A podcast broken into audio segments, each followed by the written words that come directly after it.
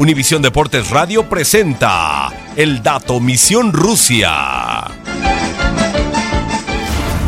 Francia y Croacia, dos selecciones con pocas similitudes, veteranía frente a juventud, historia frente a hazaña, la pausa y el toque ante el músculo y la velocidad, dos equipos, un mismo objetivo. El método para alcanzarlo es radicalmente opuesto, es la final de las grandes diferencias. Si empezamos con la edad, tenemos que resaltar el referente francés Kylian Mbappé, con 19 años. El conjunto galo se presentó junto a Inglaterra con el segundo plantel más joven del torneo, con una edad promedio de 26 años. La edad promedio de los croatas es de 27.2 años, pero su 11 titular supera los 29, incluyendo sus tres grandes mediocampistas, Luka Modric con 32, Iván Rakitic con 30 e Iván Perisic con 29, además el delantero Mario Mandzukic con 32. La selección balcánica ha jugado al límite en sus últimos tres partidos, todos con alargue. Croacia ha mostrado así que no se cansan fácilmente, mientras que los croatas acumulan 360 minutos de juego en tres partidos disputados en 11 días, Francia suma 270 y tendrá un día extra de descanso con miras a la final del domingo en el estadio de Luzhniki de Moscú. Francia es una de las potencias tradicionales del fútbol europeo, un país con una población de 65 millones. Croacia, en cambio, tiene unos 4 millones de habitantes, el cuarto país más pequeño de los 32 equipos de Rusia. Ahora tienen la oportunidad de convertirse en el país menos poblado que se corona campeón desde que Uruguay se consagró en 1950 al vencer a Brasil. En cuanto al valor del equipo,